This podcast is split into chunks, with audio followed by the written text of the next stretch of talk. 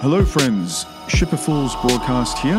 We have back with us today Rodney Blackhirst to talk through another one of his essays entitled Concerning the Mysteries of Wine and Spiritual Transformation in Sufi and Christian Perspectives. I'm fairly well acquainted with wine in an everyday profane sense, uh, perhaps too much so, like many of us, and less well acquainted with Sufism and Christian theology, of which I'm quite ignorant, frankly, uh, particularly when it comes to the symbolism of wine. I'd kind of noticed in the past with, say, Rumi's poetry um, that there are references to wine. Uh, also, understanding that wine is very much haram in Islam, which always led to a little bit of confusion for me. Uh, then, of course, we have the Christian side of things, uh, the infamous Catholic propensity for drink, uh, various orders of Orthodox, Trappist, Benedictine monks who manufacture wines and beer, etc. Uh, so I enjoyed this new insight very much, and I'm hoping you will also. Please enjoy.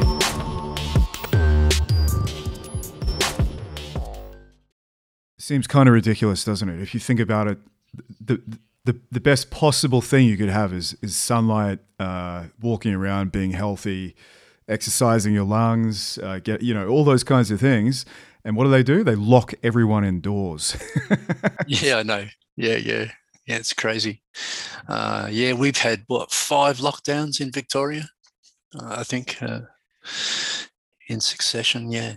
Right, this co- uh, comrade Andrews, is it? Yeah, Comrade Andrews. That's right. Um, yeah, it's been fairly severe in Victoria. Um, they seem to really enjoy it. Yeah, I'm, I'm not not sure what it is. I mean, you would think if it was effective, you wouldn't have to keep doing it. I know Andrew said at the last press conference, he said, uh, you only get one chance with this. And I think, well, you've had five. yeah, five. Well, just one more. I'm sure that's. Yeah, uh, just one more. Yeah, yeah. The next one right. will do it. Yeah. Yeah, it's not going to work. It's, uh, I don't think it's going to work. So. I, I, I was reading somewhere that the impact on the Victorian economy is the same as the Spanish flu and World War One combined. Yeah, combined. Yeah. Yeah, yeah, yeah, that's right. So, are you locked? Are you locked down there in, in regional Victoria, or is it just just Melbourne? Yeah, we are. Yeah, no, we're locked down.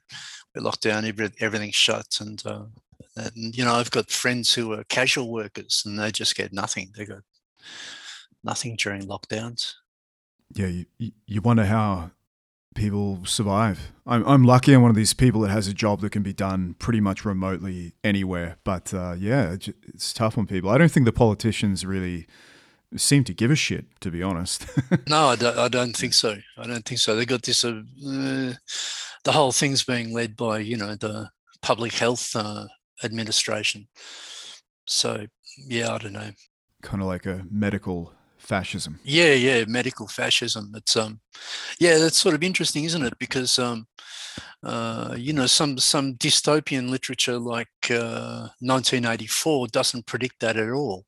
Mm. Um, he there's uh, uh, Orwell never thought that they'd be wearing, you know, white lab coats. um, the you know he's the he had the jackboot model of um, of oppression. Yeah. Uh, I guess maybe maybe uh, Brave New World of uh, Aldous Huxley is more closer to it. That sort of medicalized um, population where the, the citizen is patient. Yeah, I guess it's easier to sell a fear of death probably than some economic utopianism, if if you know what I mean. Absolutely, yeah, yeah. yeah. In some ways, I think the subject we're about to attack is a difficult subject, um, particularly for commoners like myself. Uh, so I'll, I'll, try my best to keep it understandable and logical for people uh, listening in, as I'm going to assume most of them are not well acquainted with these ideas and concepts, because it really is an esoteric subject. Um, yeah. Okay. Yeah. I, yeah. I think, I'll, I'll go. Um, I'll I'll try to keep it simple too. Yeah. Excellent. That that'll suit me. Um, I think it would be fruitful for people to get this. However, I think um, in in society now, there's kind of portrayed a clash of civilizations. You know, the East and West, the Middle East and the West, Islam and Christianity. um, you know, projecting aggressions towards one another. And this has been going on for millennia, really, when you look at it. Um, this clash is explained most commonly, I think, by people um, extending it from some kind of sociological, but but typically, I think, a religious and spiritual standpoint. A difference in those those things.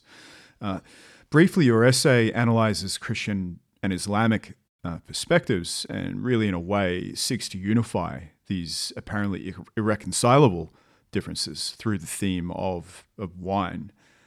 Um, and I think most listeners here are, Westerners, and they're probably pretty well acquainted with the Christian tradition and Christian theology, at least to some degree, because they're brought up in it. Um, so I, I, wanted to start off with foundational basics. And, and to start, I wanted to look at Sufism and Islam in general. Can we talk a little bit about Sufism? Uh, for example, I know that it's mystical. I know that there's orders that trace their lineage back to Muhammad. I know that uh, the adherents and orders are not necessarily well received by Muslims necessarily. Um, can, can we generally talk about Sufism and what is it in the context of Islam? Yeah, okay. Um, the the usual model and you find it in many many different sources and i think it's also implicit in lots of sources too is of um, islam having a inside and an outside uh, so they use a, um, a, sort of a seed uh, metaphor where you have the shell and you have the kernel.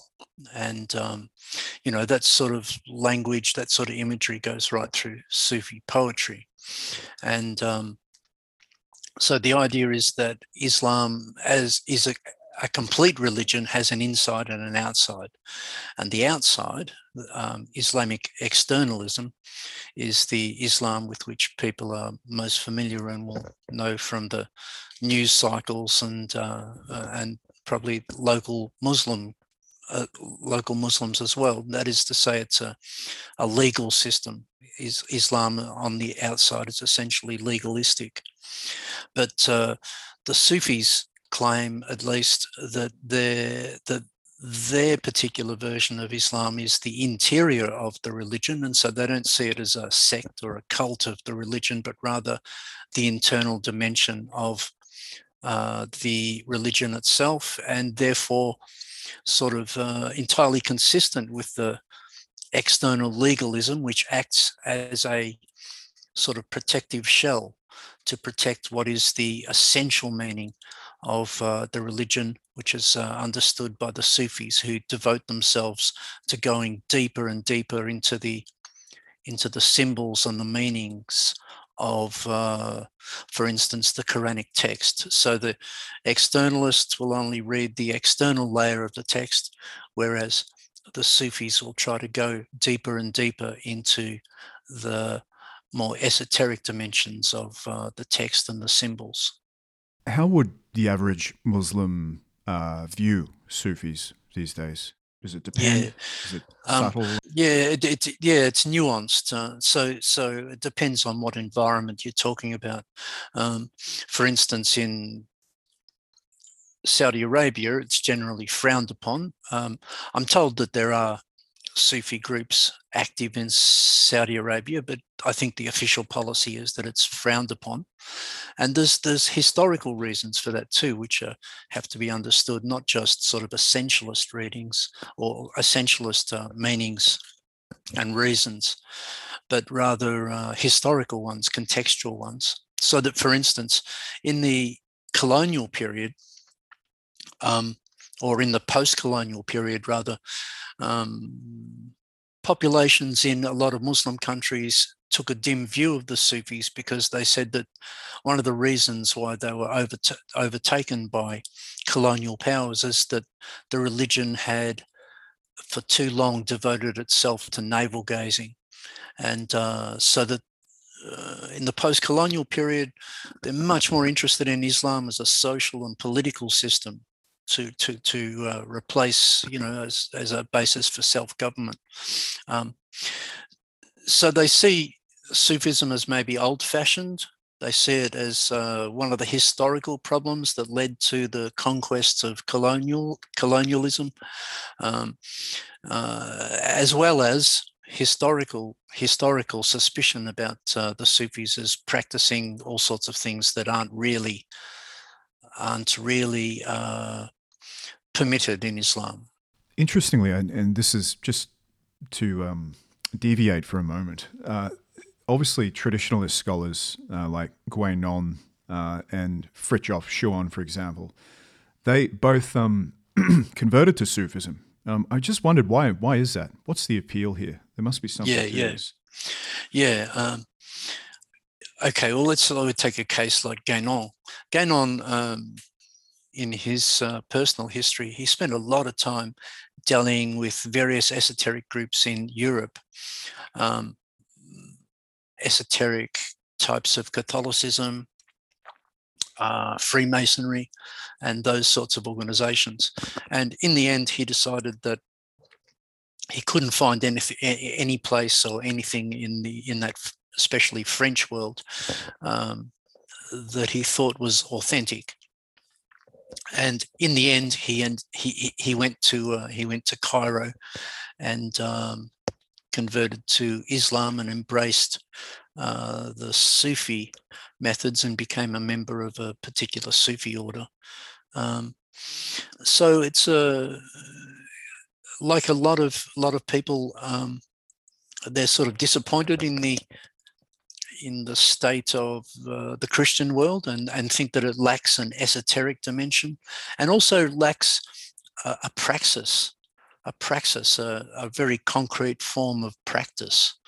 Because above all sufism is a practice you know it has certain methods by which one can make spiritual progress or get nearer to god or uh, however you want to describe that but it has very concrete practices.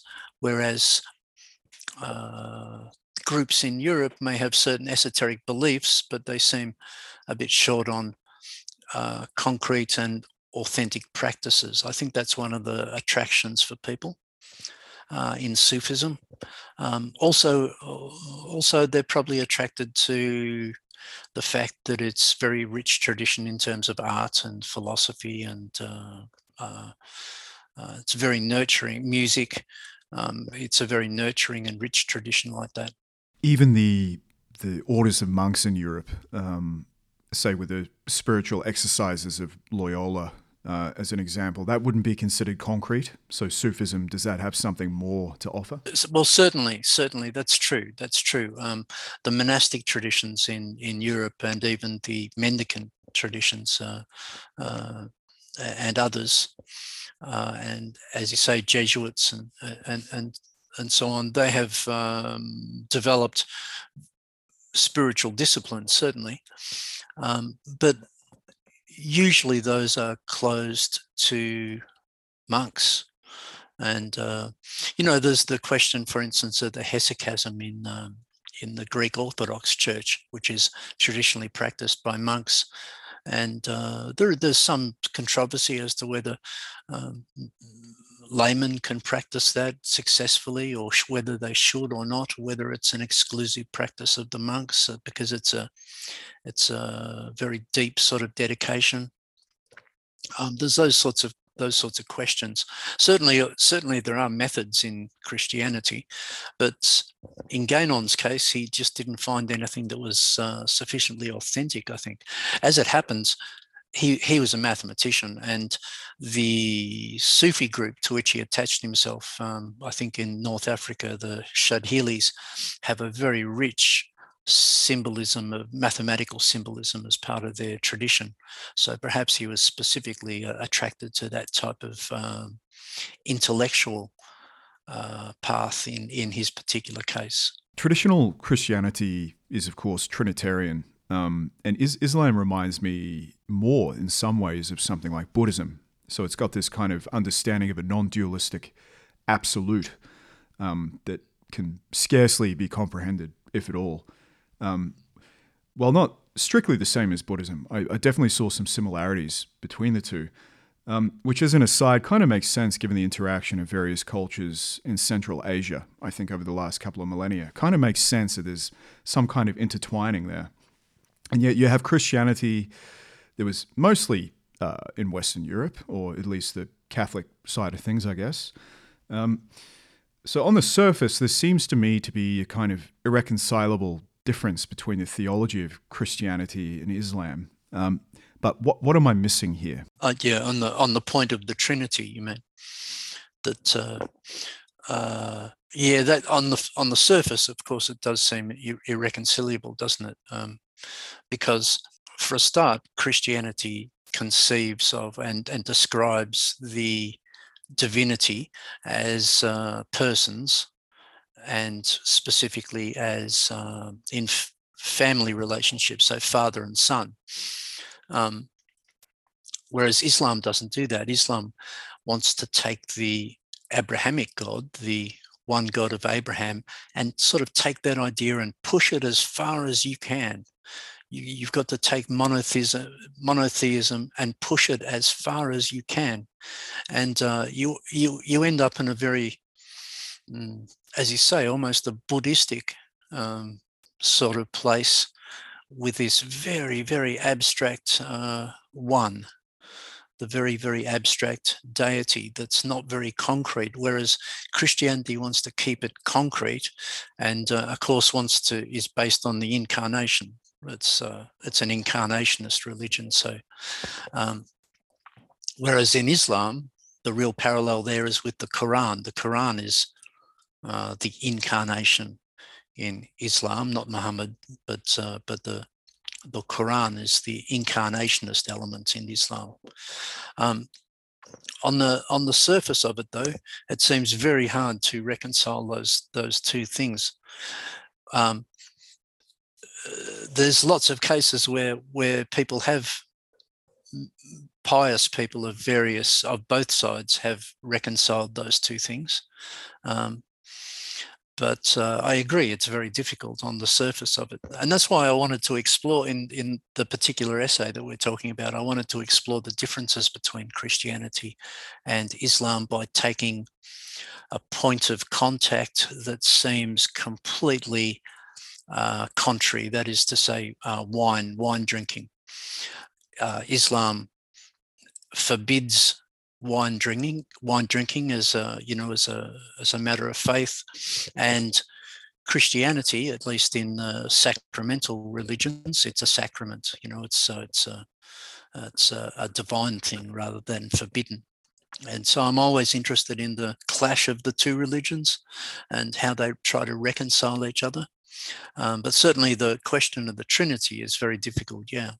I came across some Rumi poems uh, some years ago while I was in a vineyard in the Barossa, actually, of all places. Um, and someone had chalked up a, a, quote from one of his poems. I forget which one it was exactly. It was, I think there's a series of poems he did uh, uh, about wine or something. I forget the title. Anyway, um, it's quite ridiculous looking back that they used it, but, you know, it's good marketing, perhaps.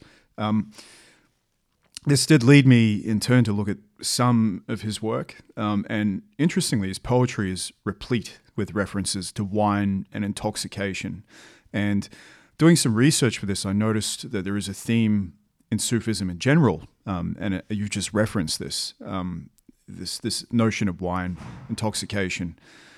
Um, why why do the Sufis employ this metaphor, given that no one actually drinks alcohol? It's haram as you say. Yeah, yeah, it's it's it's remarkable, isn't it? It's it's sort of it's remarkable, and that was sort of my starting point with this. Actually, that essay that I wrote, I actually wrote that for a a conference that I attended in Pakistan, of all places, and uh, for some reason or other, I, it was an inter inter inter religion uh, conference, and I decided to tackle the question of wine and wine drinking um, because as you say, as soon as you turn into turn to any Sufi poetry or Sufi literature, uh, you, you're constantly running into these metaphors of wine drinking, and yet uh, uh wine is haram in uh, Islam. In in part, it's just a continuation of pre-Islamic poetic traditions, especially in Persia and uh, probably northern India as well um, there's a very rich tradition, pre-Islamic tradition of um, wine poetry and love poetry. And when Islam arrived, that poetic tradition was spiritualized and internalized, so to speak. But the the spiritual state that is in question here is that the or the, the spiritual ideal that's in question here for the Sufis. The ideal in Islam uh, for the Sufis, in any case, is to be outwardly sober and inwardly drunk. So it's a question of interior and exterior. Once again, it's this idea of the the uh, um, the exterior, the shell, and the kernel, and and uh, the relationship between the two things. Islam Islam has this very strong symbolism of inside outside. You can even see it in the architecture. You know, traditional Islamic architecture. You don't have a front yard. You have a a central court. Um, it's an internal world. You have an internal world and you have an external world, and you have very stark lines of division between those two things.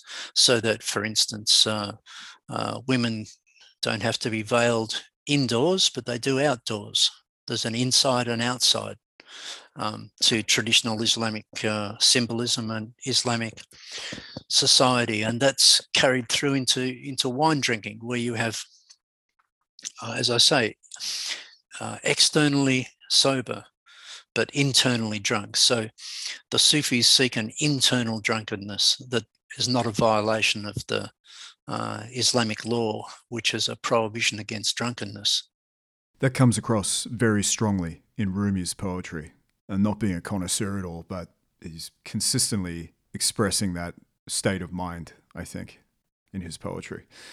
Um, I once saw a debate online uh, with, I guess, what you describe as a, an exoteric Islamic scholar. I don't know who he was exactly or what what um, what what what school he was a part of.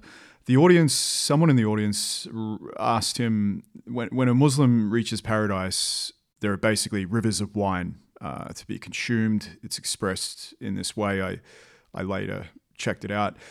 Um, yet wine is very haram to good Muslims, and as we've gone through, he was really unable to answer this in a satisfactory way. I thought like it, it seemed like he was jumping over himself to try and find an explanation. We've seen like from a Sufi perspective, like it's quite uh, a neat explanation. You have the inner and the outer explanations for this. But for your average Muslim, how do they view this? Because uh, I'm just curious. In their minds, this must create some sort of uh, discontent. I would have thought. Yeah, yeah, absolutely. So yeah, they're very suspicious of this pursuit of um, spiritual ecstasy.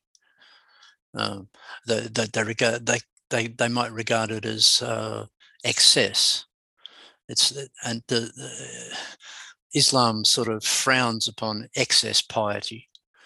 Um, you know, it frowns upon people that just pray all day.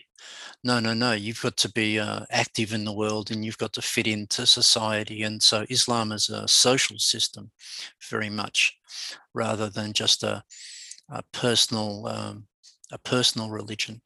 And so uh, dabbling with even the symbolism of wine and so forth can be frowned upon by people who regard it as excessive and uh, can lead people astray.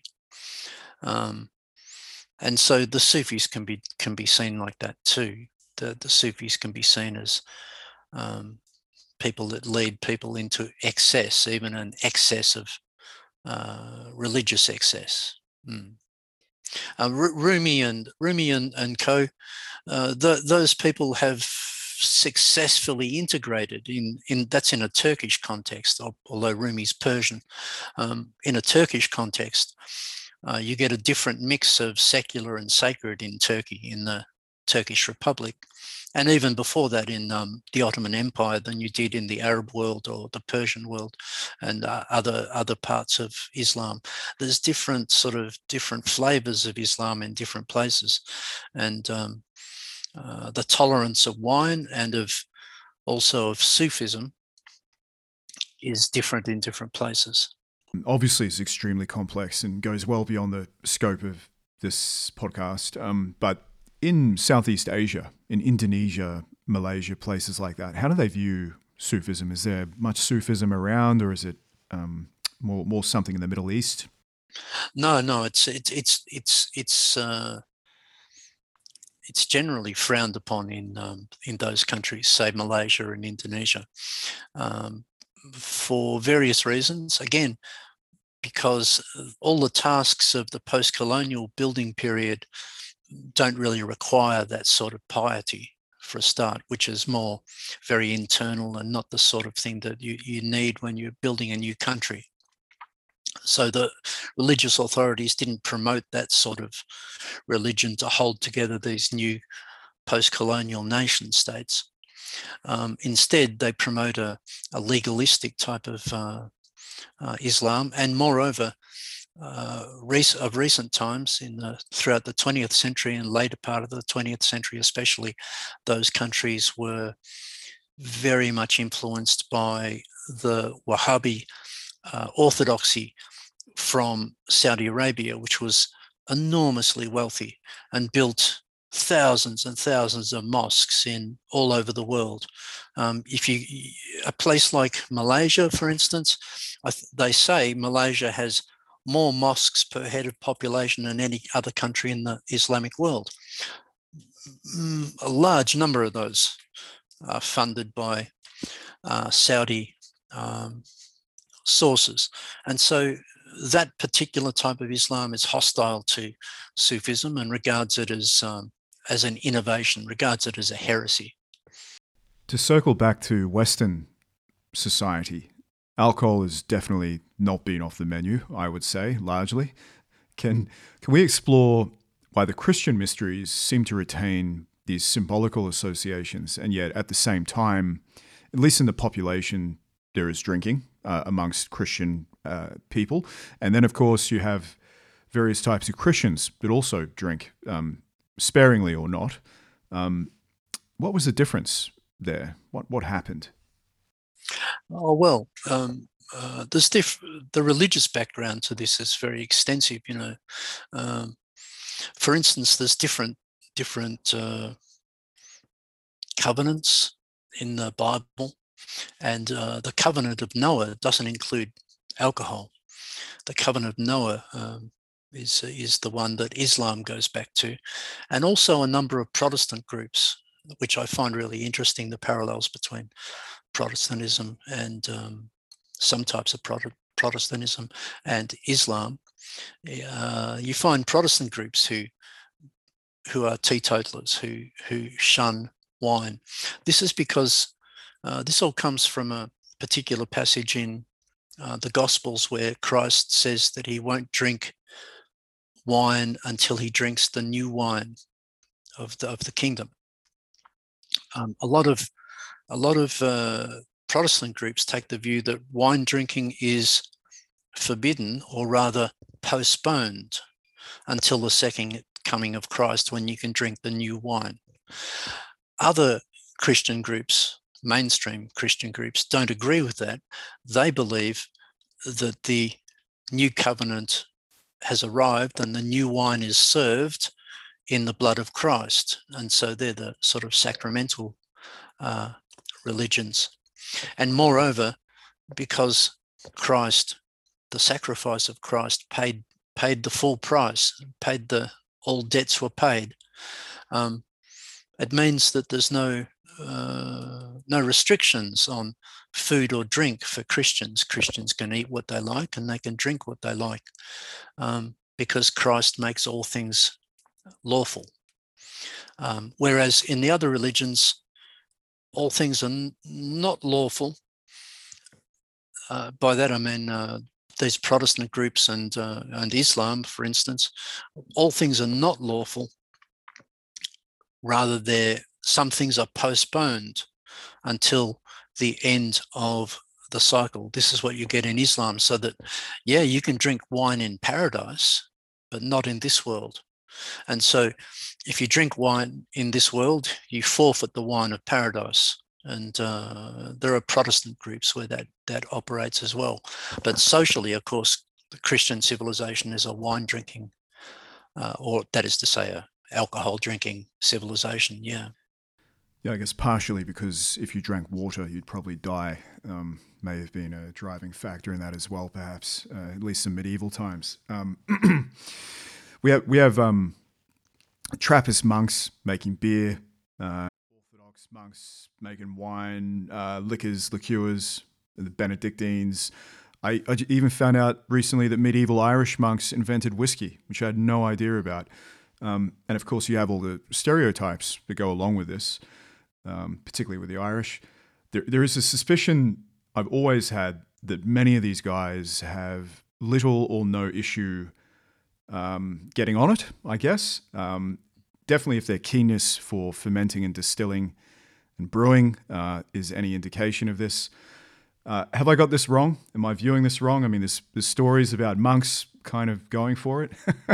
yeah, yeah, yeah. I think so. Uh, I mean, that's right. Um, in in a civilization where wine drinking is permitted and wine drinking is the central sacrament, um, you're likely to end up with alcohol problems, I guess. Um, and uh, Islam sort of takes that view. Islam takes the view, this is Quranic, I think even that says um, uh, whatever whatever benefits there are of wine drinking are outweighed by the by the by the downside. Um, but yeah, but what, what's going on there though is that uh, see we see alcohol very much through Protestant eyes, where it becomes very problematic, and it becomes a social evil, and drunk, drunkenness is a social evil.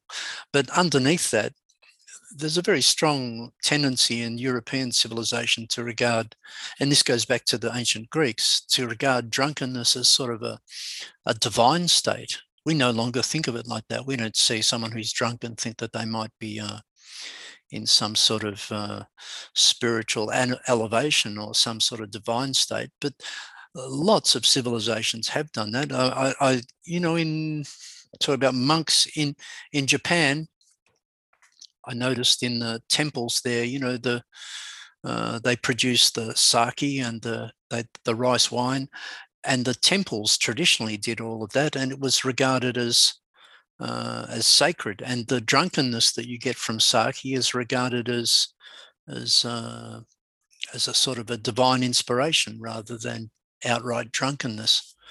So you have those, you do have those sorts of two two views there. You have this very moralistic view of uh, drunkenness, and on the other hand, you do have the view that this Dionysian view that wine is uh, and drunkenness is a special state. I can attest to the Zen monks doing that. I had a teacher that um, spent some time over there. Uh, he did a long meditation. I think it was 15 hours a day for five days or something. And at the end of it, this when he was a lot younger, he was shocked. The monks uh, broke out bottles of sake, and they all proceeded to get around and get uh, get drunk after sitting down for uh, five days. It's, I thought that was quite unusual, but there must be something to it. Um, but it's interesting you compare Protestant uh, uh, outlooks with with that of uh, Islam as well, because I, I, kind of saw similarities between the two in, in terms of there being a teetotaling kind of moralism uh, between the two, but also that you have in Western civilization, obviously, you have ancient Greece and that Platonic world, and then the Christian reaction against the excesses of that world. Um, is that an inheritance of that uh, initial uh, rebellion against the perceived excesses of, of the pagan world? Do you think, in, in terms of, and and the, the treatment of alcohol is just an outpouring of that? Yeah, I think it is. That's right. Um, uh, yeah, I mean the whole the whole ancient world fell apart, and uh, Christianity emerges from that, and then later on Islam to sort of mend the whole thing back together. Yeah, I mean, there's an interesting sim- symmetry there, isn't there? That like where um, uh, Julius Caesar created the created a world, and Alexander the Great Great created a world, and um, the the world of Julius Caesar became Christendom, and the world of uh, Alexander the Great became Islam. Uh, they're both in some ways continuations of the pagan world, but uh, have sort of attempted to impose a, a moral a moral structure and a political structure too, to some extent, uh, uh, on the chaos of the of the ancient world that fell apart. What was the pre-Islamic world like? It's not something I've any idea about. Mm. I guess it depends Mm. on the region. I can imagine uh, Bactria or Afghanistan was Buddhist, Yeah. for example. What Yep. what other influences did we have? Maybe in terms of Saudi Arabia and places like that. I wonder. Was it a Mm. nomadic kind of paganism? Um, Yeah, yeah, exactly, exactly. And um, this is one of the reasons why Islam, why uh, uh, wine and wine sim, sorry, wine is forbidden in Islam because it's a it, it it's equated to urban living, whereas Islam is essentially a nomadic religion, and so the Islam moves into the that nomadic world of Central Asia, of the Arabian Peninsula, North Africa. Um, it's essentially a, a nomadic religion, or rather, it's a prolongation of the nomadic mode. Um, it's a prolongation of all the things of the spirituality of nomadism. So, for instance, you know, the the Muslim uh, prays on a prayer rug, and you can f- roll it up and put it under your arm and carry it with you. You know, it's a religion made for nomads in that way. But wine growing, wine growing implies urban living. It implies uh, the city. It implies settlement rather than. So it's uh, the opposite to uh, nomadism. Um, so yeah, Islam moves into a nomadic world. That's the difference. Whereas uh, Christianity moves into a farming world in, in Europe, uh, in its heartland. It's an interesting demarcation. I mean, there's there's other nomadic cultures. I would say even today you have the Mongols who definitely have no issues with alcohol at all. and then of course, I suppose in prehistoric times you have the Scythians and people like that who famously drank uncut wine. Um, how how is the desert? I guess there's just no way to make alcohol, is there? Is that maybe one way of viewing it? I mean, is it? That's true. That's one. That's one problem, isn't it? Um, uh, although you know, w- alcohol's very easy to make, uh, and I made that point in my essay. It's a, it's a not, it's amazingly easy to make. Anything, you know, any sugars will ferment, you know, in a any reasonable temperature. Um, uh, but in the desert, yeah, there's a shortage of things, isn't there? That's right. guess you could do camel milk. Uh, Yeah, they, and they do.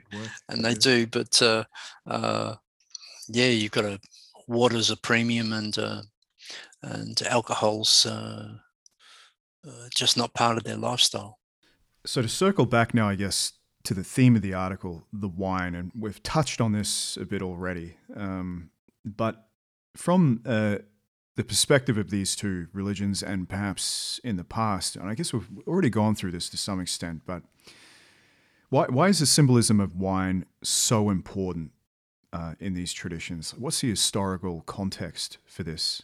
Yeah yeah well um, historically historically the in the ancient world pre-christian world um, and you get you have the the temple rites of judaism for a start and the sanctification of the harvest. I guess that's ultimately one of the one of the roots of this the sanctification of the harvest. So the bread and the wine um, and the the temple and the priests sanctify those things. Um, and but you get the mysteries of bread and wine in the Greek world and in the- Roman world and in other cultures as well. You get uh, a very complex thing, very ancient, very ancient to do with bread and wine. Um, then what happens is it gets taken up into Christianity and into uh, other religions. So the, the sacred meal is there right from the beginning. Christianity adopts that and adopts it as the as the um, uh, the Eucharist as the Last Supper, and makes appropriate changes to the symbolism, and uses that symbolism in a Christian context, which is concerns you know the incarnation of Christ and the wine becomes the blood. Whereas Islam doesn't use any of that symbolism at all. Islam has to use the symbolism that we referred to earlier, namely that uh, paradise has rivers of wine. There's any amount of wine in paradise, but not in this world. And um, Islamic symbolism, so therefore, is about in the wine symbolism, it's sort of a delayed symbolism, except for the Sufis, because they don't want to wait till they get to paradise. They want that divine inebriation now. Um, they want it's it's experiential. Uh, that's the difference. But why, why is wine so important? For all of those reasons, historical reasons, but also for what it symbolizes. The grapes, a bunch of grapes represents multiplicity. It represents all the many things of the world. Um, and then you then you sort of refine all of that and extract the one essence. You extract it down um, into into uh, uh, sort of a tincture of the of the fruit. Uh, so there's that sort of idea of the one. The alcohol represents the one, and the the raw grapes, the bunch of grapes, represents the many. That's the philosophical idea, and I think that idea um, goes through wine traditions wherever you find them, the one and the many. I, I like how, and just going back to the Sufis again for a second, you mentioned that they want to uh, find unity with the one in this lifetime. And you mentioned in your article the mystical temperament. And particularly, you say that the mystical temperament is faithless and skeptical and impatient and doubting. Um, and I am aware that there's some stories of Christian mystics pretty much being locked away for heresies. They just kind of uh, usher them off and keep them out of the eyes of the public. Um, and I, I, assume it's kind of the same with the Sufis. It's the sense I'm getting now. Um, can we talk about this difference in mentality uh, as it interests me greatly? Because I often find myself in the same position uh, of not coming up against people who are rabid doctrinists, but um, as I grow uh, uh, or go further on my journey, I'm more unable to just see things from an exoteric perspective. And increasingly, I, I, I don't see borders between things as much as what I used to. Um, now, can we talk about the mentality of the, the mystical temperament compared to that of the more left brain categorizing, pen pushing kind of mentality and how this plays into this? Yeah, to, to use the example in Islam again, the idea that um, uh, wine drinking and the, the joys of wine drinking are reserved for paradise. And as I say, you get that idea in the, it's a New Testament idea. You know, Christ talks about postponing wine drinking until he can drink the wine of the new wine. And Protestant groups adopt that symbolism uh, as well. Um, there's the mystical temperament is not prepared to wait until paradise. It wants it. It wants it immediately and now. So it wants these things to be tangible and immediate and embodied. And the whole esoteric structure is sort of the moral structure and social structures of religions work as critics of religion you know point out they work by you know telling you that uh, you should behave in this lifetime and you'll be rewarded after you're dead.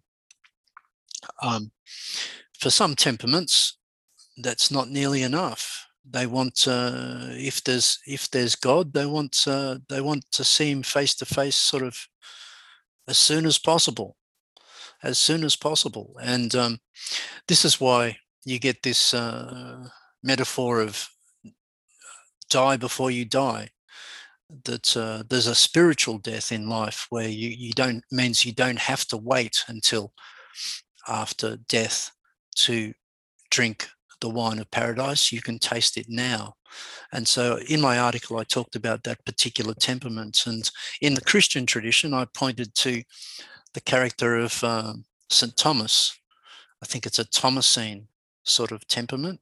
And uh, it's a uh, Thomas the doubter, Thomas who wanted to touch the risen Christ. You know, Christ had said to uh, uh, the Magdalene, touch me not. Um, but Thomas the doubter, he wanted to touch.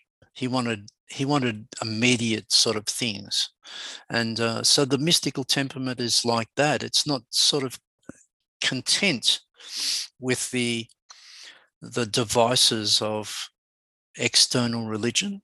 It wants uh, something more immediate. He doesn't want promises. It wants it delivered, and that's a sort of impatience that can clash with the external authorities and the external temperament. Yeah.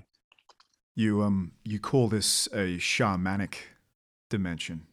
It's almost a feature of a more nomadic time, perhaps. Um, somewhat inappropriate in a settled agricultural context. By shamanic here, I, I guess I mean they're interested in transformative techniques. Mm. These mystical types. They're they're not content with um, a set of beliefs. You know, uh, you could have a set of beliefs where you you have the the, the catechism, and uh, you attend uh, you attend church on a regular basis, and you observe the the laws of Moses and etc. Uh, etc. Et and you know you're a good Christian. But there are other people who have a very different temperament and they want um, um, they want to go into the depths of the religion even if it means sometimes even if it means sometimes um, that you have to have to violate or seemingly violate the external rules. I i would say that's almost a primary feature of mysticism from what I can tell, from that mystical mindset, at least in some some different things. Um, so, so for example, uh, what was one I was looking at recently was the the Aghoris in India, who are a, a sadhu, bunch of sadhus who uh, deliberately transgress decency. I think as as as a way to get in touch with things. Yep, there are there are people like that. you know, they yeah they they walk around naked or they sleep in cemeteries and uh, you know, do all sorts of outrageous things. Um, mm. uh, transgressors, yeah, uh, yeah, and you get that you get that in Islam. You get stories of uh, sort of the divine fool or the divine clown who um, who flaunts all the rules of the religion and yet exposes a deeper spirituality you get characters like that. Mullah Nasruddin is the famous example, the mad mullah. Mm-hmm. Um, people like people like Rumi, on the other hand, are much more successful at integrating their um, their ecstatic practices, their shamanic practices, like the dance of the whirling dervishes. That's very mm. shamanic. Um, hmm. Can we go into that? What what is that? Because I have no idea. It looks nice, but I've got no idea about it really. Well, uh, essentially, I think it's a pre-Islamic dance, in fact, but it gets incorporated into Islam and into Sunni Islam, um, and gets wedded to the philosophy and the teachings of Rumi, the poet. Uh, and and it's exactly about achieving a state of divine intoxication, and yet you're outwardly sober. That's the idea of the dance. Um, uh, the whirling, as, as they call it. You know, you, you're moving around and around and around. Um, how, what people don't realize, and it's, not clear uh, unless you're sort of on the inside of that that uh, spirituality, um, Turkish whirling dervishes, um, is that as they as they're turning, as they're whirling, they're also reciting or chanting one of the divine names and that's uh, silently to themselves. Yeah, and the idea in Islam is that you get drunk on the clear wine of the Quran. The Quran is the clear wine. Um, and so in the whirling of the the dance, it's not just the whirling, spinning round and round and round, which is, you know, does strange things to you psychologically and uh, physiologically, I guess. Um, but also it forces you to concentrate on the mantra you have a mantra as well, and a silent mantra in that particular case. Um, and this, the idea is that this is uh, transformative. But if you've ever seen people do it, I've seen people do it many times um, in various groups. And uh, the amazing thing about it is they spend an hour spinning around on the spot and chanting the divine names and so forth. And at the end, they're just um, they're just absolutely ordinary people who sit around and have a cup of tea, you know. And you think, wow, what's what's going on inside them? They're like that's there's this inwardly drunk and outwardly sober sort of thing, you know. You don't get to, you don't fall over. Uh, if you are outwardly drunk, of course, you fall over, you stagger like the whirling. If uh, if you don't know how to do it, you'll just spin around on the spot and fall, fall over. Um, if you can not get dizzy, that's what you're doing is you're internalizing it and you're stabilizing it. And that's that state of being externally uh, sober and inwardly drunk yeah, I think the dance is all about that. Back to Thomas the Doubter. Something I did want to ask about that um, that I wasn't aware of. Uh, and you, you talk about the liver, and we'll get to that a little bit later. But in particular, in the Christian art, uh, such as Caravaggio's painting that represents that scene where Thomas's fingers are uh, basically intruding into Christ's wound, which is initially when I saw it, I was I often get confused by this kind of art because I obviously have no idea about the symbolism behind it or anything else. But since you explained it, it actually made a lot more sense. Um, can we go into this uh, notion of the liver? Why the liver is so significant in this story? Well, you, uh, I guess in the first instance, we're talking about alcohol, and it's uh, it impacts the liver.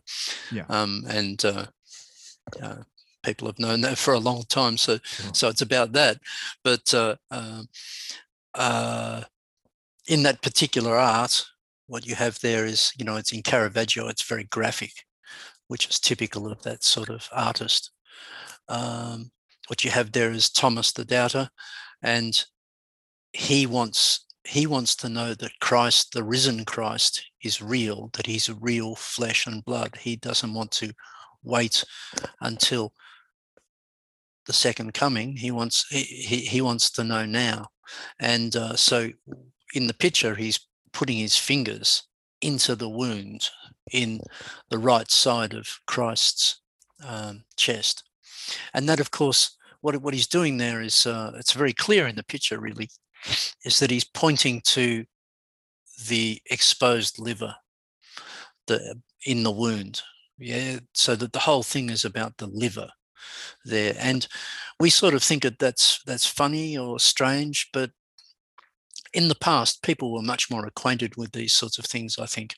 And uh, the liver meant a lot of things to people in the past. Uh, people believed that the soul resides in the liver, for instance, not in the heart, but the liver was the most important organ in the body.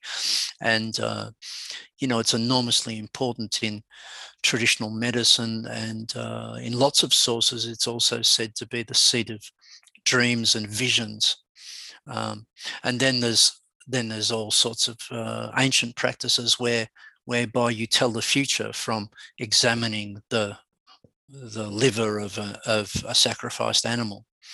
Um, there's an enormous body of um, uh, tradition to do with the liver, and we've largely forgotten all of that. I mean, we don't even eat liver anymore, but um, um, we we we only understand it as some sort of you know very mysterious chemical factory inside our bodies that's doing all sorts of wonderful things.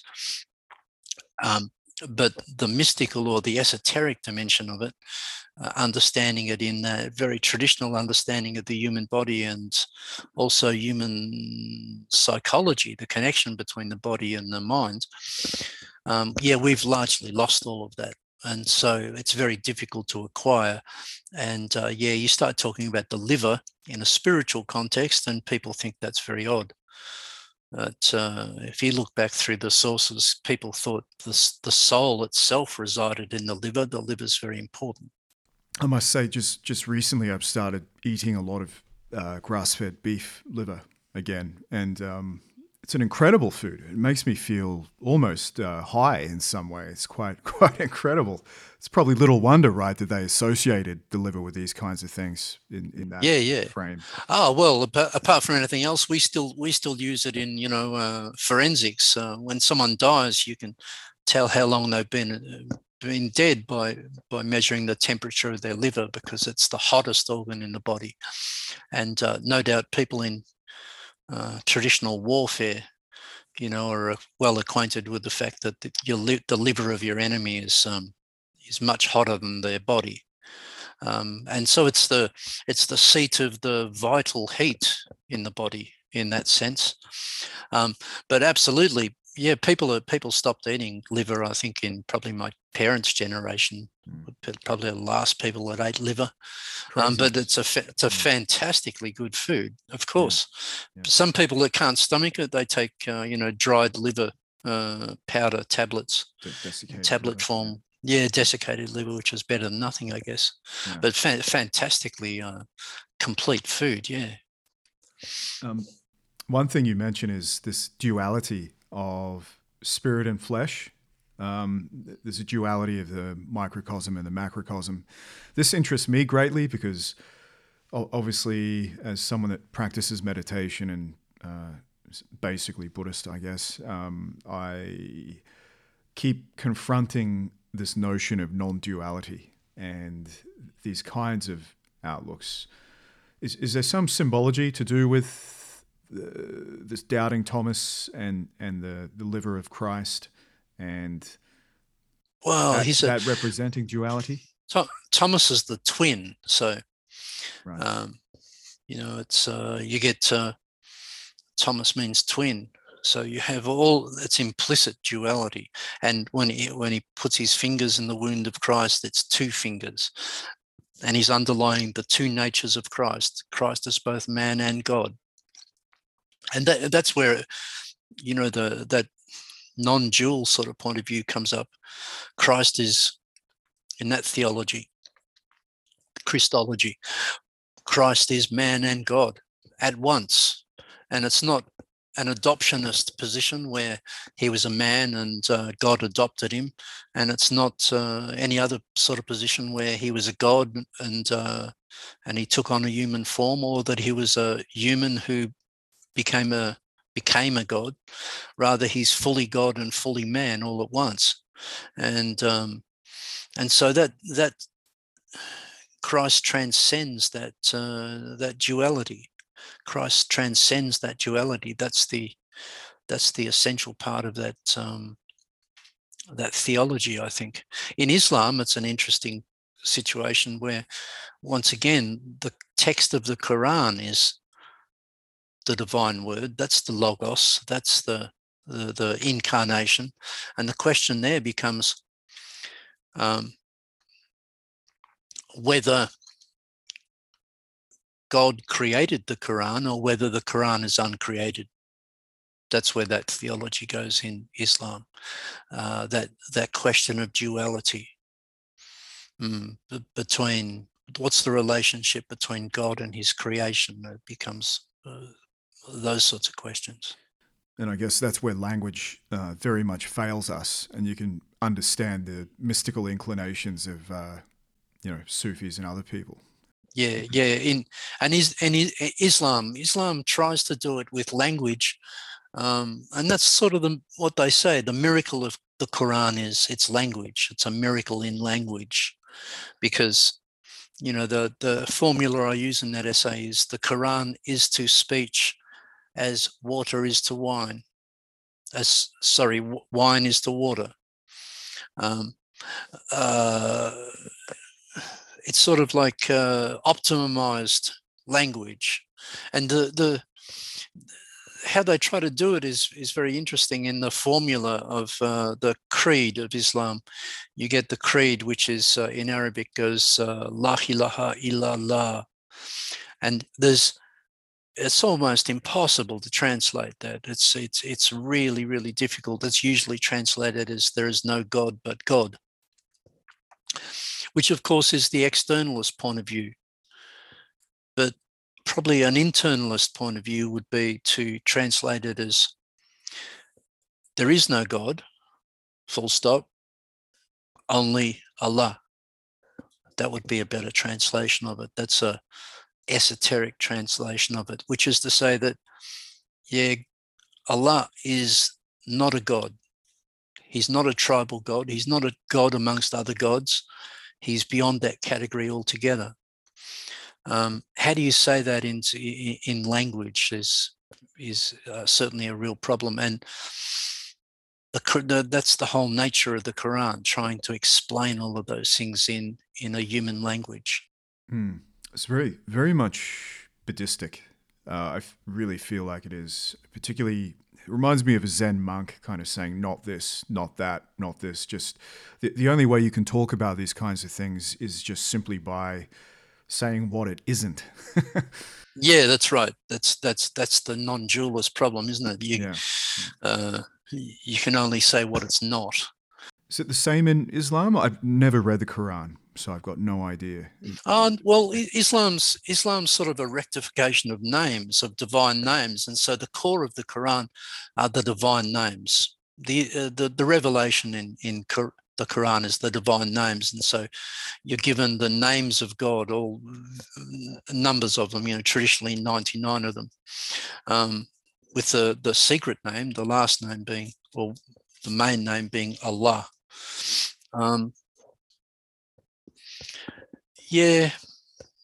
Uh, well, I'm not sure what Islam has that has that whole dimension of the the text, and you you have to go right into the text um, because it's the very word of God. That's the it's the breath of God. That's the that's the thing about the Quran. Uh, not this or not that. Um, yeah, that takes the form. That takes a very dramatic form in Islam as iconoclasm. Mm. It, it, means smashing idols. Mm-hmm. You know, Muhammad, the smasher of idols. Um, so it it sets out what you what you're out to do is to destroy all forms of false worship. Stop worshipping the false is the is the injunction in, in Islam, and uh, and then then you get to what i was saying before you know you get to the point where you say well my notion of god is a false god. So where do we go from there? Allah must be beyond that. It's beyond conception. Mm. um, uh, but does does that leave all the laws and the and the scriptures intact if you go into that highly abstract um, theology I guess if the mystics are anything to go by, often it doesn't leave it intact.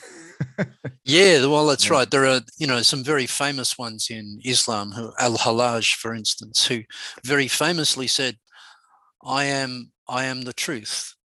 I am the truth." And uh, the the word there is uh, Al Haq, meaning, uh, which is one of the names of God.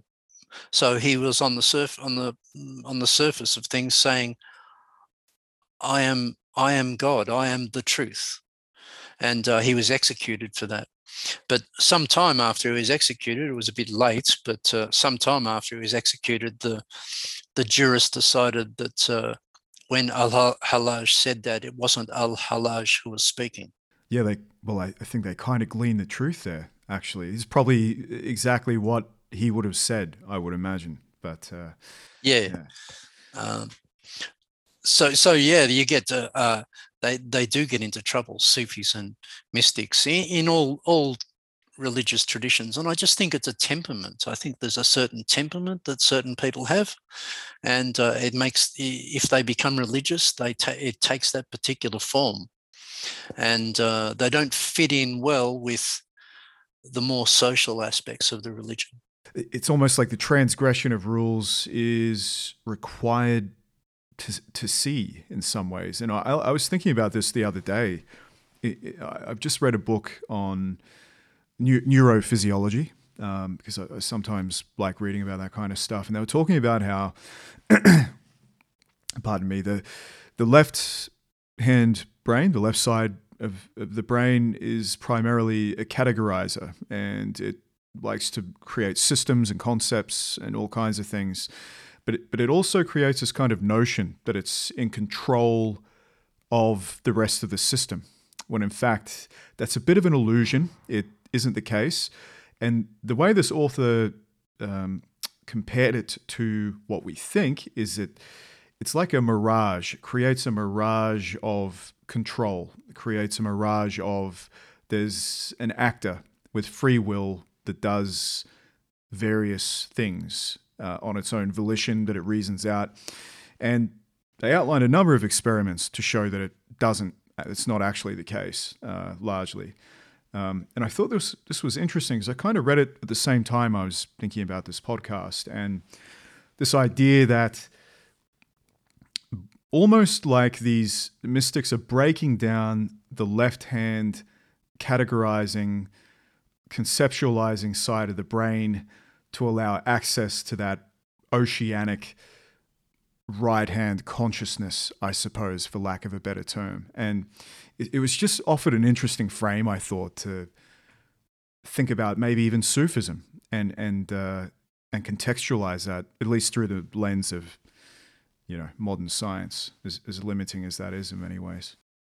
Yeah, um, well, certainly. I mean, uh, uh the whirling dervishes spinning around on the spot for an hour is going to do some funny things to your brain chemistry, I imagine. Yeah. Um, and so, you know, that would be worth thinking about there um, in terms of, as you say, that oceanic experience of the of the right hemisphere.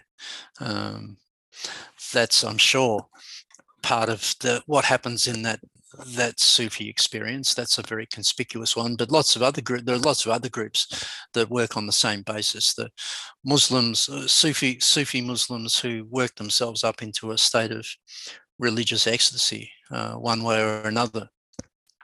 And so that's um, breaking down that that left-right sort of structure, I guess. Um, but although what I find is um, in this world of Sufism and mystical practices,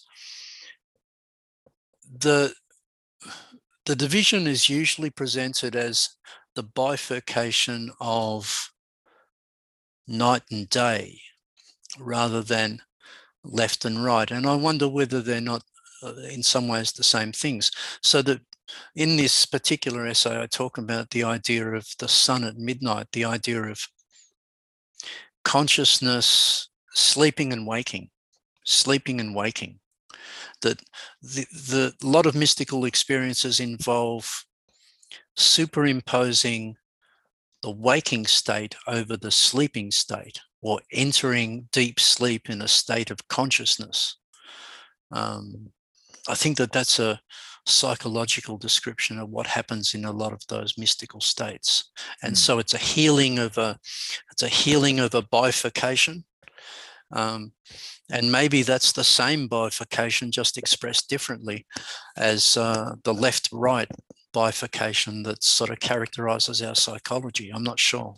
Yeah, I think it makes a lot of sense. Um, is there an ultimate endpoint in this Sufi mysticism? Like, is there a an end state they desire? Like, say in Buddhism, you reach enlightenment, or you know whatever it is, or is it just something that's always there that you periodically come in contact with, or you have a glimpse of, shall we say? Like, how, how do they view the path? The the path is usually expressed. I mean, it's expressed in various ways, but usually the metaphor they use is uh, are spatial metaphors, and so they talk about nearness or presence. Presence is what you're after, and there's there's a term in uh, in Islam for this, uh, an honorary term, hadrat. Hadrat means the presence, and uh, to be in the presence of God is uh, is this what you're after.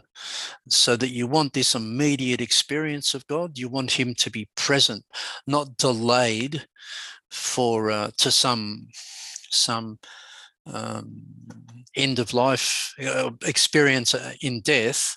Not delayed not that paradise that's delayed but rather present right now. And um, that's what the that's the state that the Sufis are after. They're after the state of presence. Um, in, interestingly, in Sufism, they're suspicious of uh, charismatic states, so that you know they'll tell you that if you do the Sufi mystical practices long enough, uh, you you may experience visions and things like this. They tell you usually to ignore those. The only thing that matters is the presence. Um, so yeah, that's that's that's the ultimate goal, I think, to be in the presence of God. Although it's usually it's, it's also expressed in terms of an erotic symbolism in in association with wine, where uh, the mystical the mystical wedding, the mystical marriage, where God is the beloved. And uh, so Rumi, for instance, Rumi, uh, Rumi's the day that Rumi died, which I think is I think is the 8th of December. That's celebrated by the Mevlevi order, his followers, as Rumi's wedding day. That's the day that he was. Um, uh, that's the wedding night of with his uh, beloved. They use that symbolism, and of course the wine goes with with that, the wedding feast, and uh, all of that. Yeah, so that erotic symbolism, very Platonic erotic symbolism, is found in Sufism also. Um, also frowned upon by externalists, I guess.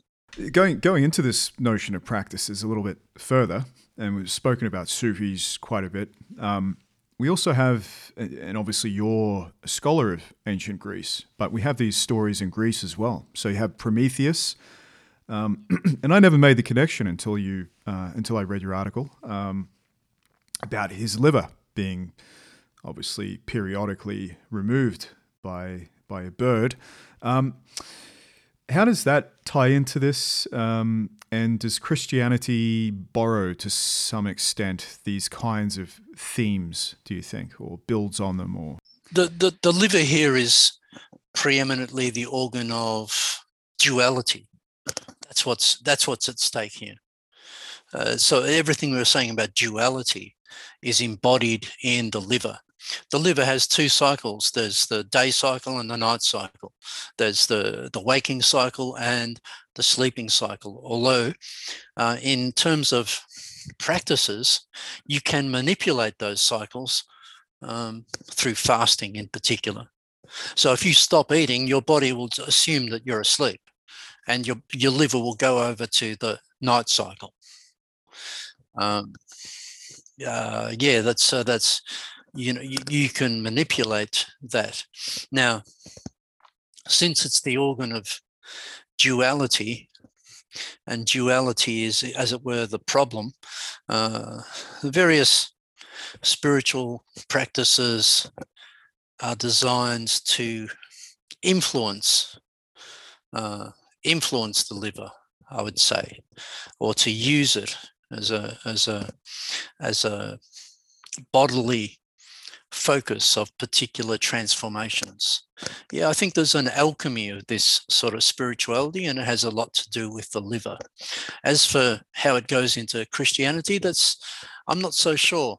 Um, except through except through the um, through the Eucharist and the wine in the Eucharist, so that, for instance, a typical uh, example of it in Christian spirituality would be a situation where you fast before taking the Eucharist.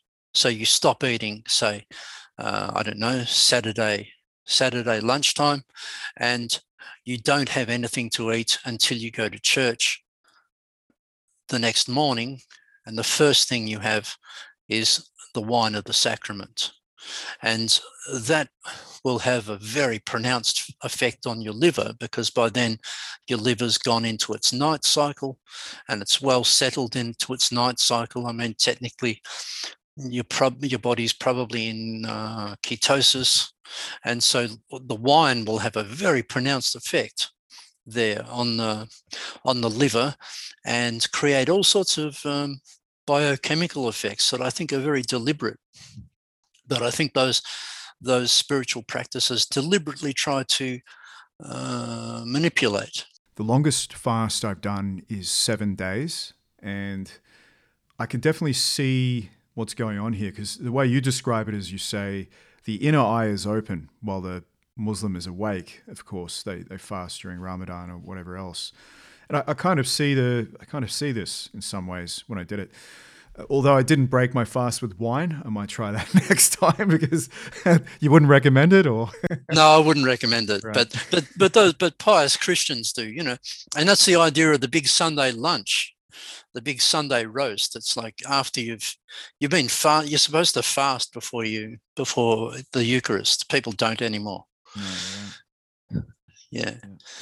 Um, but uh, but uh, yeah, fasting's a fasting's a very important, very powerful um, uh, device tool, and um, people use it for health and so forth. But for as a spiritual tool, it's very powerful, mm. and it creates this um, this great mental clarity um, um, amongst other things, after a few days, you know, after you've stopped being hungry. Yeah, particularly with the right preparation, of course. I think that people sometimes jump into it maybe a little bit too quickly. Uh, but I've I've always said to people um, who do it uh, that they're kind of if if it's not treated spiritually in some way, I think they're only obtaining well less than half the benefit. I would say in in some ways there's something profound about uh, engaging in it for for other reasons, not just health. Yeah, well, I mean, another way to think about it is uh, you're stopping you're stopping um, food, or in the Muslim fast, you're stopping water and food because it's a dry fast. But the thing about that is to look at it the other way is it's um, you're living on air, and so it changes your relationship to breathing. And I think that that's uh, so. So if you're doing fasting, I think it's also good to attend to your breathing at the same time and to do breathing practices with fasting because you're running on air when you're fasting. Um, you know, it's the only thing you're taking in. Yeah, absolutely. Yeah. I, have done some yogic breathing while I've, I've been in fasting states like pranayama and several other kinds of things. And yeah, it definitely, unfortunately, I have to work usually during those periods. Um, but I can imagine if I wasn't involved in the everyday, you have to be here and conscious kind of world that you could potentially have some pretty impactful experiences. Yeah, yeah. Muslim, see, Muslims when they fast, they have to go to work. You have to. Uh, you can't just sit around all Ramadan and uh, do nothing, although people do. But um, the ideal is to to be very active in the world. You know, it's that idea of being in the world but not of the world. And the fasting makes you feel not of the world. You're sort of detached from it and you have control and um, and distance. And yet you have to go about your day-to-day world and that's where the benefit of it is really so islam's not monastic it doesn't have this withdrawal from the world it has a um, going inward remaining in the world but going inward is the important thing so it seems uh, that Christianity does seem to lack these kinds of things, and it, it just um, it's interesting to me that that's the case. I wonder if pre-Christian religions in Europe, perhaps, even though we kind of have clownish shows like Vikings or whatever, which make them look like bikies from you know tattooed up and with face paint and everything, which I wouldn't imagine was the case. I could be wrong. Um, but I often wonder it'd be interesting to see if Europe had some of these practices prior to the introduction of Christianity. Um, and I know we know a little bit about ancient Greece and ancient Rome and places like that, but particularly some of the more, um, you know, paganistic religions, perhaps like Nordicism or various other things like this. I've always wondered if they had these kinds of um, rituals and and practices, and if any of this filtered through to Christianity as we see it in the modern West today, or if it was all effectively stifled out. Yeah, so pre-Christian, uh, like uh, I'm sure that there is a rich heritage of pre-Christian practices. Certainly, in the field that I know, which is ancient Greece, um, pre-Christian Greece, pagan Greece, um, there's there's a very rich tradition of all sorts of spiritual practices. Um, we, you know, we concentrate on the philosophy and the thought, but there were practices that went with those those things. To what extent were they eliminated by Christianity, and to what extent were they taken up by Christianity? I'd, I'd imagine that lots of it was taken up into Christianity in various forms, but um, Christian history is peculiarly discontinuous. It has all sorts of breaks, like the Protestant Reformation and uh, and and things like that in the East, East East West split of the church and uh, and things like that. So I'm not not really sure how all of that went into Christianity and where it was preserved. Probably in monastic practices. Um, rather than than later sort of pieties among the laymen. I, I think it's you'd find it more in monastic practices like mm. hesychasm. Mm-hmm. Orthodoxy is more mystical. Would you describe it that way? I've I've heard that um, the the Orthodox Church less kind of language based and legalistic, more more of a uh, mystical kind of way of doing things. Yeah, I think that that's uh, that's generally my impression. I haven't had a lot to do with um, Eastern Orthodoxy, mm. um, but uh, but that's certainly my my impression. Uh, I, my general impression of it is, which I'm sure is accurate, is that it's much more Platonic than the Western Church, which is mm, in comparison more Aristotelian. Right. So there's that sort of distinction sure. um, goes into the two different churches. Yeah. Yeah. Interesting. Um, so, in general, you suggest that the understanding of this symbolism and, you know, obviously many other elements uh, may be key to unraveling tensions between the East and West. Yeah, yeah, because um, like I say, I, what I decided to do was to take take an issue in which there seems no common ground at all, um, an, an irreconcilable difference, namely wine drinking, um, because it's so obvious. You know, you go to a place like Pakistan and you can't buy a drink. Um, it's a it's a non-drinking culture. It's a whole non-drinking civilization. It's very uh, extraordinary in some ways for a mm. Western person to turn up there and find a whole civilization where no one drinks. Um, and a whole religion sort of very adamant about that. Um, if you can resolve a problem like that, if you can find common ground in a problem like that, then that bodes well for deeper understandings in all sorts of other ways. That's just the way I was thinking about it. Yeah. If you if you can if you can find common ground on an issue like wine, then other other differences are comparatively easy. You you mentioned that you did this uh, speech initially in Pakistan. Uh, yeah, that's right. How, how, was it received at the time? Oh, okay. Oh, you uh, curious? Uh, it was it was a bit. Um, I felt it was a bit uh, controversial. Right. Um, when I, I was imagine. when I was speaking, when, yeah, when I was speaking, uh, I started speaking, and the the the guy in charge tried to cut me off. Oh, tried to um, wow. yeah, that's what happened. But but I just kept going anyway. I figured I'm not going all the way to Pakistan to not give my talk. Mm. So I did give my talk anyway. Um, uh, and afterwards, there was a there was a party afterwards amongst illustrious people who were at the conference, and uh, people people enjoyed the talk. They they thought it was interesting. In fact, it generated a, quite a bit of discussion because I don't know, wine's a bit bit sensational for them. The whole topic, um, it was a bit uh, bit controversial in that sense. Yeah, even but to that's, talk about it. That's to even yeah, it's even yeah. to talk about it. Yeah, I think so. Um, yeah. I guess maybe yeah. they thought you were trying to corrupt the youth of. yeah, there's that. you, you know, you it's a it's a it's a te- it's a it's a it's a difficult topic.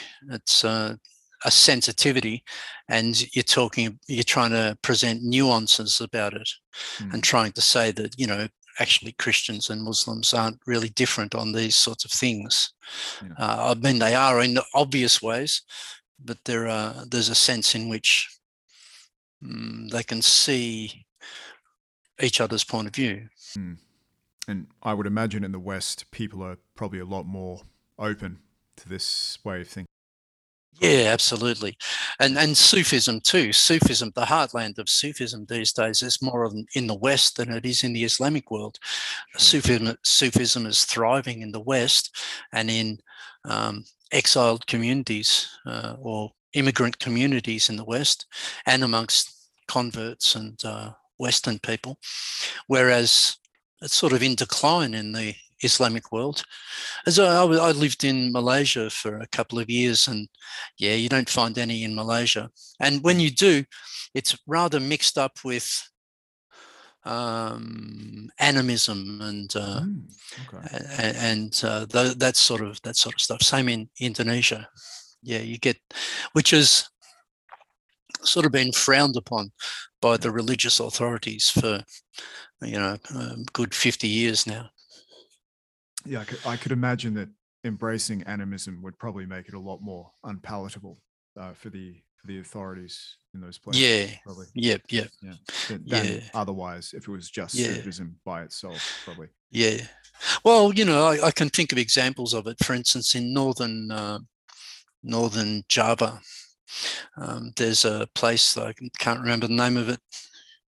In any case, it's a, a it's a sacred place to the Indonesians and uh, a site of Indonesian Sufism.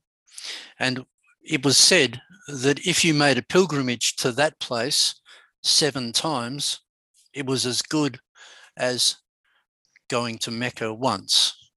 So if you couldn't afford to go to Mecca, uh, you know, and only wealthy people could, um, you could go to this place in Java but you had to do it seven times.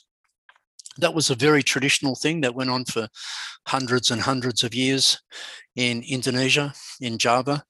But of recent times, the religious authorities have imposed a much stricter form of uh, orthodoxy. Uh, and they say, no, no, you can't do that. You can't, going here seven times is not going to change the fact that you need to go to Mecca once in your lifetime. Um, so they've straightened those sorts of things out, those local customs and those uh, local mystical practices and things like that have been downplayed and a much more uh, uniform orthodoxy has been imposed uh, in Indonesia. And that's part of their national project to build a nation after, you know, the Dutch and British period. Um, and the same in Malaysia uh, the same thing has happened there too. It's, it's a shame. I don't. I can't see the average Indonesian living on a couple of rupee a day, um, getting on a plane to Mecca anytime soon. So, uh, it's, uh, is this part of this encroachment of exotericism in the world? Is that what you describe it as? Yeah, I would, I would describe it as. So yeah, yeah, yeah. I think so. Um, I'm, I'm not sure how it goes in in Buddhism. Um, but in other religions, you're getting this very strong sort of exoteric. Um, you know, I see it as sort of just a religious version of people clamoring for law and order in during uncertain times. Yeah. You know, Buddhism's a funny one. I think it depends probably where you are. I mean, you have movements in Burma which are quite uh, militaristic. Then um, you have the West, which of course has gone the exact opposite way, and it's been embraced as a kind of neo Marxist left wing thing where you have social causes somehow, and even though there's no real self, I'm a victim. How that, how that works, I got no idea. But anyway, I mean, maybe I'm missing something. Yeah, completely bizarre. So it's weird that it's been used, and I guess in a way you can kind of see, kind of see why, because in a way, it's it, it's conducive maybe to a, a, feeling of well, I can kind of be whatever I want. If you know, I can imagine I'm this or that, even though that's completely missing the point. But it's kind of gone the other way in the West anyway. And yeah, I, it's hard to say other places. I'm not really familiar with it. But, um, the West, the West is uh, interesting for various reasons. Um, the the arrival of modernity took a very anti-traditional form so you get always get this sort of dynamic whereby you have to destroy the past in order to be modern. Whereas um, a lot of other cultures didn't really do that to the same extent. I'm thinking of somewhere like Japan, Japan, which was very amazing for me because it's a very, very traditional society, or at least the parts of it I saw, and um, and yet ultra modern um, there's a different mix of tradition and modernity there, and that's had a different impact upon their religious and uh, spiritual traditions. I think. Yeah, I agree. I, I think that's true. I think what's helped them is they've largely ignored the West. Uh, they've had a stream of philosophers and people that have gone to the West, kind of taken what they want, what they maybe see of value, and left the rest of the rubbish uh, where, yeah, where yeah, got it from. So um, yeah, yeah, and and arguably, arguably, the Chinese are involved in a similar process. You know, I guess, yeah. uh, although they're within a Marxist framework or supposedly Marxist framework there.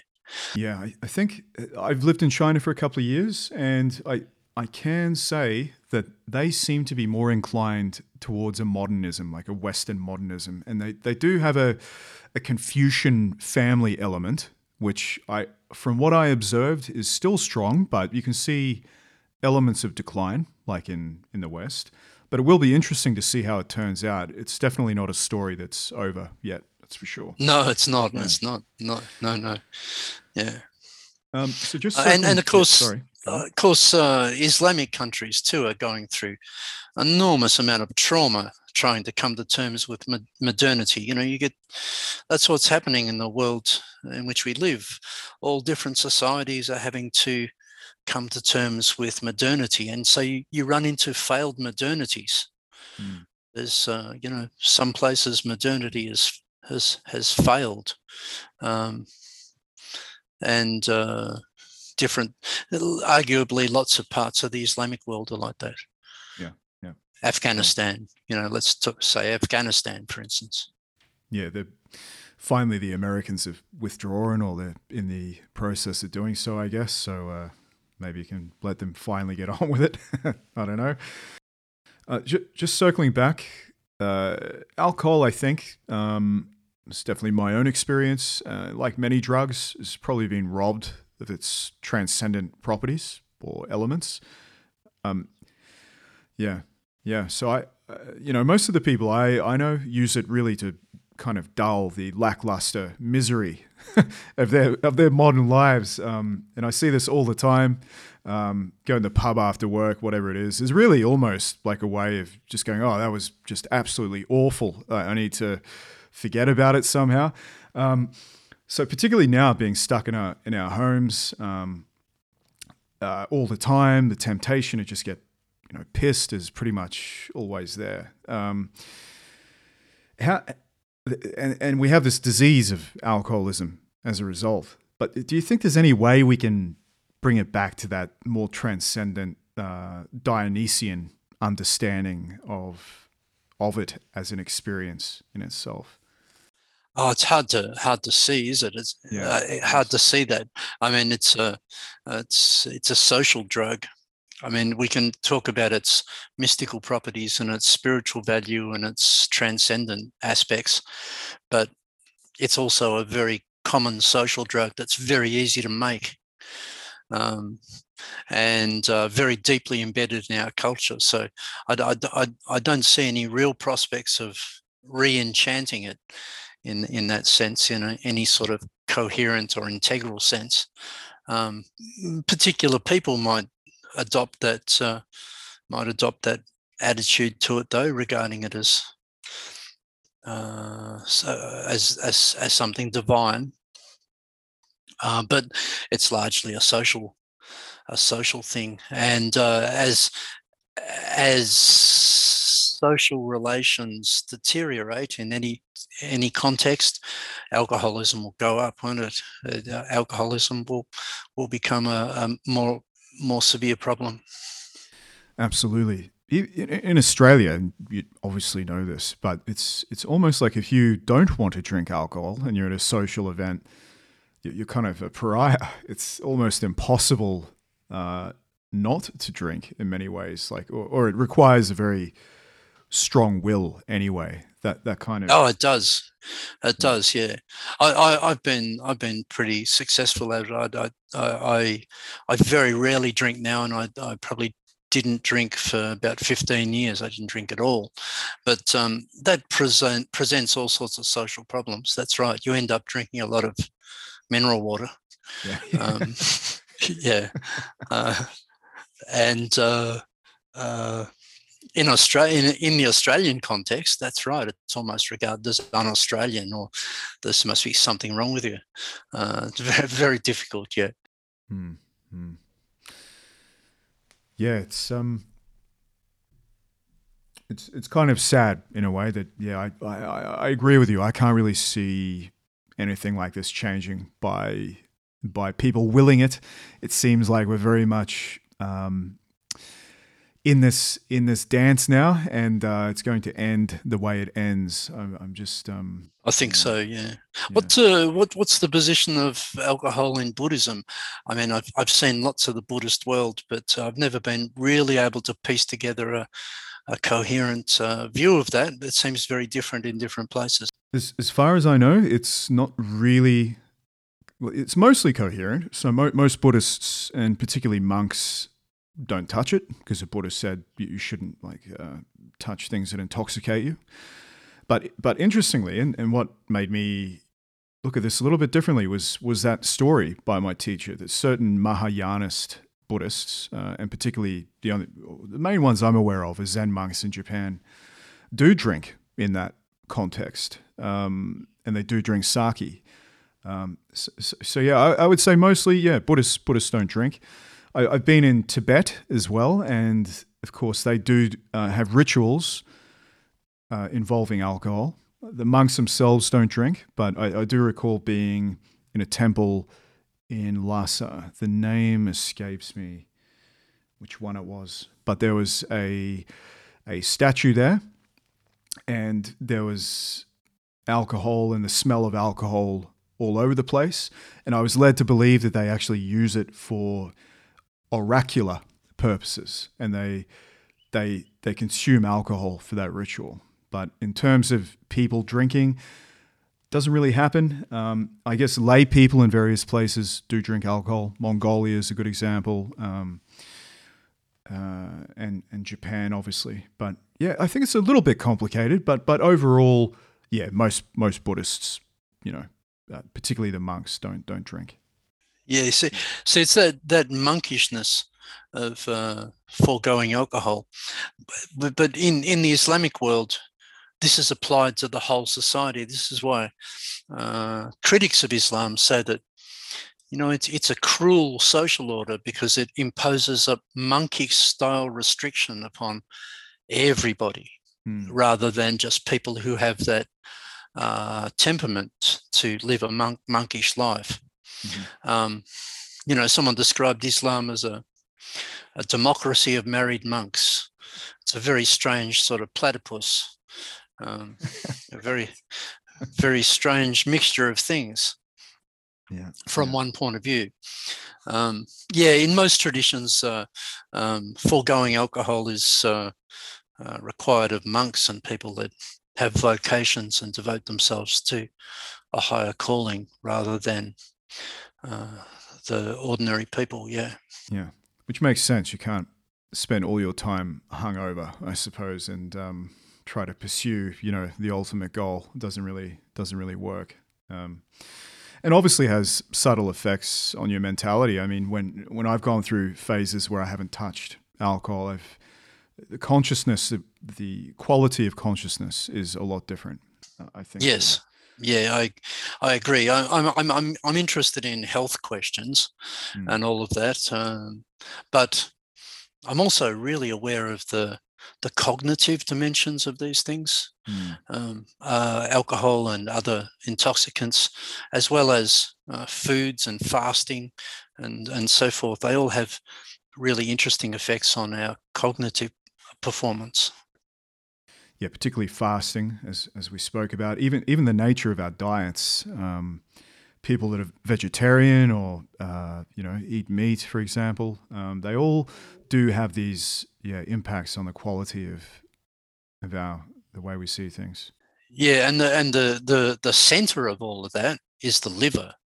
The Mm. center of all, you know, uh, where drinking drinking alcohol. Actually, I, I read an article recently about microdosing on alcohol. That was really interesting. Okay. Um, if you if you don't drink alcohol, you can just microdose on alcohol, and it has a has a very pronounced effect on your liver, a beneficial effect on your liver, and it's Okay. sort of like taking half a glass of wine per week. Right. It's not very much. Um, What, what's the mechanism for, for that? Do they? Yeah, on? I'm not sure. I, I'm not sure. It was a scientific paper. It was a study that had been done, and uh, I was interested in it. Um, you know that whole idea of um, a small dose having a big effect. Sure. Uh, sure. I was Like I was interested hormetic- in that. hormetic effect. Like it's Yeah, yeah. You have a, a, a small amount of a poison. It could be from a Yeah. vegetable or something like Yep. that. It seems to set off some cascade of uh, That's right. That's right. Yeah. Yeah. yeah. But the the liver's very sensitive to alcohol. Yeah. You know, so so if you don't drink alcohol and you have a small amount of alcohol, it's it's going to have a, a major effect on your liver, a, a beneficial one apparently. Um, it's like what they say. You should maybe have a glass of wine a day with um, with food, which I could never adhere to. That's my problem. Is uh, maybe it's those Irish monks brewing whiskey or whatever it was in the past, but I, I can't I can't really control myself that easily. So I tend to forego it completely. But yeah, yeah, yeah. But they, they I mean, they do they do say and um, if you, yeah, if you do have a little bit of red wine or something with dinner, not even a glass. I think it's even less than that. Um, Yeah, a small amount. consume. Yeah, yeah, yeah, yeah. That's right. Um, but the affecting the liver, you know, the, it has uh, uh, effects on consciousness as well. That's that's what's that's what I'm interested in. And and what have you noticed in that respect? To just to go a bit further into effects on consciousness, like ha- have you practiced any of these things yourself, or Yeah, yeah. I have done a bit Um, of fasting and the the the fasting. I, I find the fasting really interesting, especially the dry fasting. Um, wet fasting is you know where you can drink liquids. Yeah. Uh, dry fasting is much more um, well potentially dangerous. yeah, yeah. Uh, yeah, but but that's the fasting that Muslims do. Mm. Um, what they do is uh, during Ramadan is once again it's that cycle of day and night. You're not allowed to eat or drink while the sun is in the sky. As soon as the sun goes down, you can eat and drink. So it's that they're accentuating that day-night s- duality Mm, uh, which mm. is, as I say, embodied in the liver and the cycles of the liver. What you do during Ramadan for a whole month is you reverse those cycles Mm. so that what is normally happening while you're asleep and dreaming is now happening while you're awake and walking around. Yeah. I've never done a dry fast. So, so is, what is there any difference? Did you notice the quality of the experience? Harder to do. It's much harder to do because you you don't have like something distracting you, like a sipping water or something. Right. um, it's uh, uh, yeah, it's much more intense. I think it's Mm. much more intense. If you if you go to bed, you know, you go to bed at I don't know ten o'clock at night, and uh, you get up the next morning, and you don't eat or drink until the sun goes down that day. That's a long haul of Mm. your body is your body still thinks it's asleep Mm, mm, um, and uh, so so it's that effect of walking around while you're walking around sleeping it's a sleepwalking sort of thing and yet you're fully conscious um, and over a, over a month of doing that in Ramadan, and it gets more intense in the last week. Um, yeah, that has a very pronounced effect on your mind. I think yeah. uh, that, that's my my experience of that.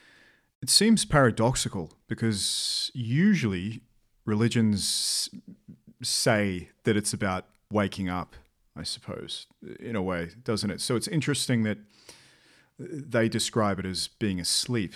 And, and again, I guess it comes down to what you're describing as having this inner inner world of maybe clarity and your the outer yeah, yeah.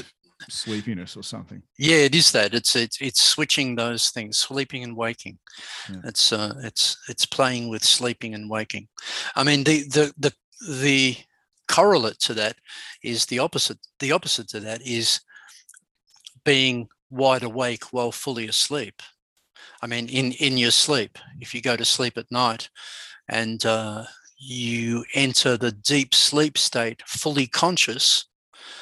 Um, yeah, that's that's the state that you're after in the fasting. And there's there's a night at the end of Ramadan called the Night of Power, um, uh, Laylat al Qadr, where where uh, the idea is that you you have visions. It's a it's the night of visions, and the visions come about because you've you've manipulated your your liver cycle for thirty days. Hmm. Um, that's that's what's happening there. Yeah. The night of visions. So you were saying the Sufis are skeptical of visions or visionary. States. Well, yeah. well, different? that's right. Yeah, they are. This is this is different. This would mm. this is in the context of um, the last week of Ramadan. Yeah, so it's mm. a hmm. known, it's a known thing. The so night of visions. Yeah, permitted visions. yes. Yeah. Yeah. Yeah.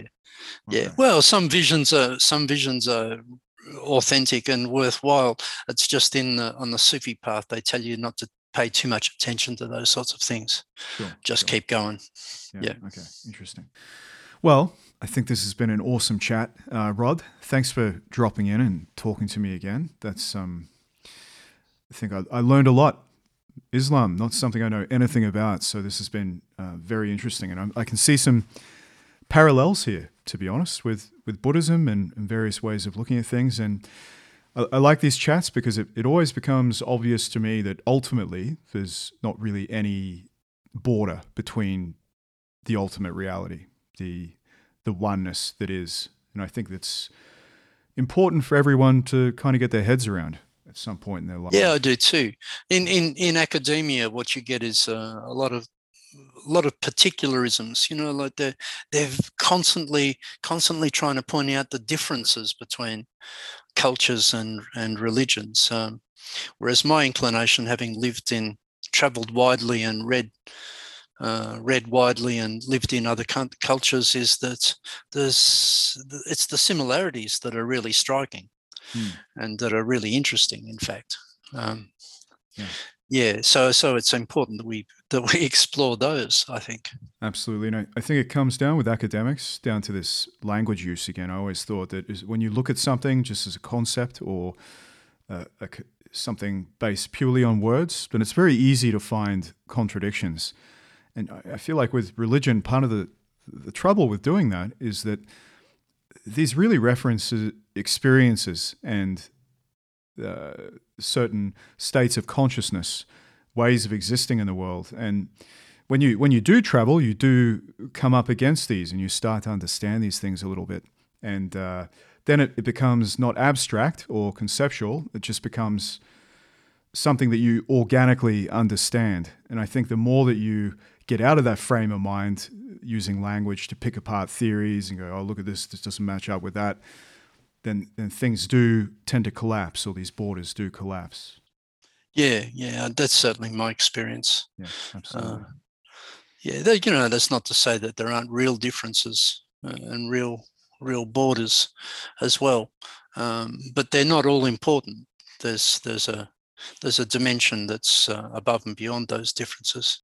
So how could there not be? so, yeah, how could there not yeah. be? That's right. Yeah, yeah, yeah.